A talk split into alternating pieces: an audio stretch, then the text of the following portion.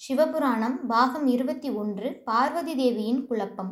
இனி மேற்கொண்டு நாம் தாமதிக்கும் ஒவ்வொரு கணமும் நம் அழிவை உறுதிப்படுத்தும் என்றும் இமவான் மன்னன் மீது படையெடுக்க தனது படைகளை தயார் நிலையில் இருக்க தரகாசுரன் உத்தரவிட்டான். அவ்வேளையில் அசுரர்களின் குருவான சுக்கிராச்சாரியார் அசுர சபைக்கு வருகை தந்தார். சிவபெருமானை காணும் மகிழ்ச்சியில் பார்வதி தேவி சிறந்த முறையில் சிகை அலங்காரம் செய்து கொண்டு வாசனை உள்ள மலர்களை சூடி மகாதேவரான சிவபெருமானுக்கு கனிகளை கையில் ஏந்திய வண்ணம் தந்தையின் அனுமதியோடு சிவபெருமான் யோக நிலையில் உள்ள குகைக்கு செல்ல ஆயத்தமானார். அப்போது பார்வதி தேவியின் அன்னையான மேனை தன் மகளைக் கண்டு மிகவும் மகிழ்ந்தார். தன் மகளை மணக்கக்கூடிய ராஜகுமாரன் விந்திய நாட்டு இளவரசன் என்று கூறினார்.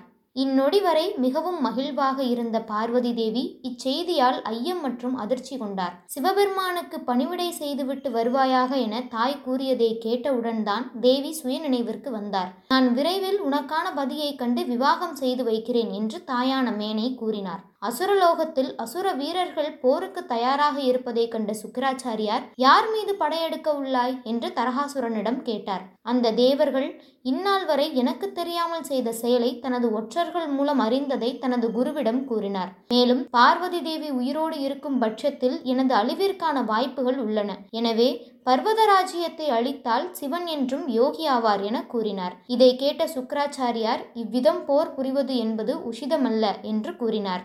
அசுர சபையில் தரகாசுரன் தனது குருவுடன் வாதங்களில் ஈடுபட்டு அவரை அவமதித்து பேசினான். நீங்கள் எங்களுக்கு நன்மை புரிவதற்காக வந்தீர்களா? அல்லது தேவர்களுக்கு உதவி புரிகிறீர்களா? என்று கேட்டான். மேலும் நான் உங்களை கொன்றுவிட்டால் நீங்கள் தவமிருந்து பெற்ற சஞ்சீவி மந்திரத்தை யாரை கொண்டு பிரயோகம் செய்து உயிர் பெற்று வருவீர்கள்? என அவமதித்து பேசிக் கொண்டிருந்தான் தரகாசுரன். மேலும் இமவான் மன்னன் மீது போர் தொடுப்பது உறுதி என்று உரைத்து கொண்டிருந்தான்.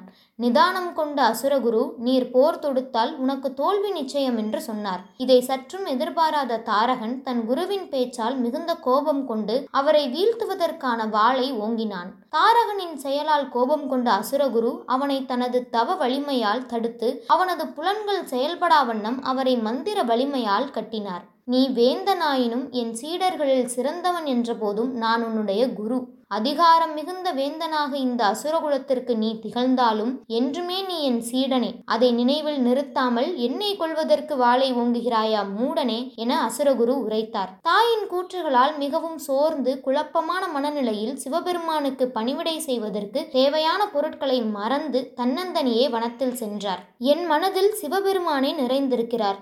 அவரில்லாமல் என் வாழ்க்கை முழுமையடையாது என்று எண்ணிய வண்ணம் வனத்தில் உலாவிக் கொண்டிருக்கையில் ஒரு முனிவரின் உரையாடல் கேட்டு அவரின் ஆசிரமத்தை நோக்கிச் சென்றார் பார்வதி தேவி. பார்வதி தேவியை கண்டதும் முனிவரான ததிசி மிகவும் மகிழ்ந்தார்.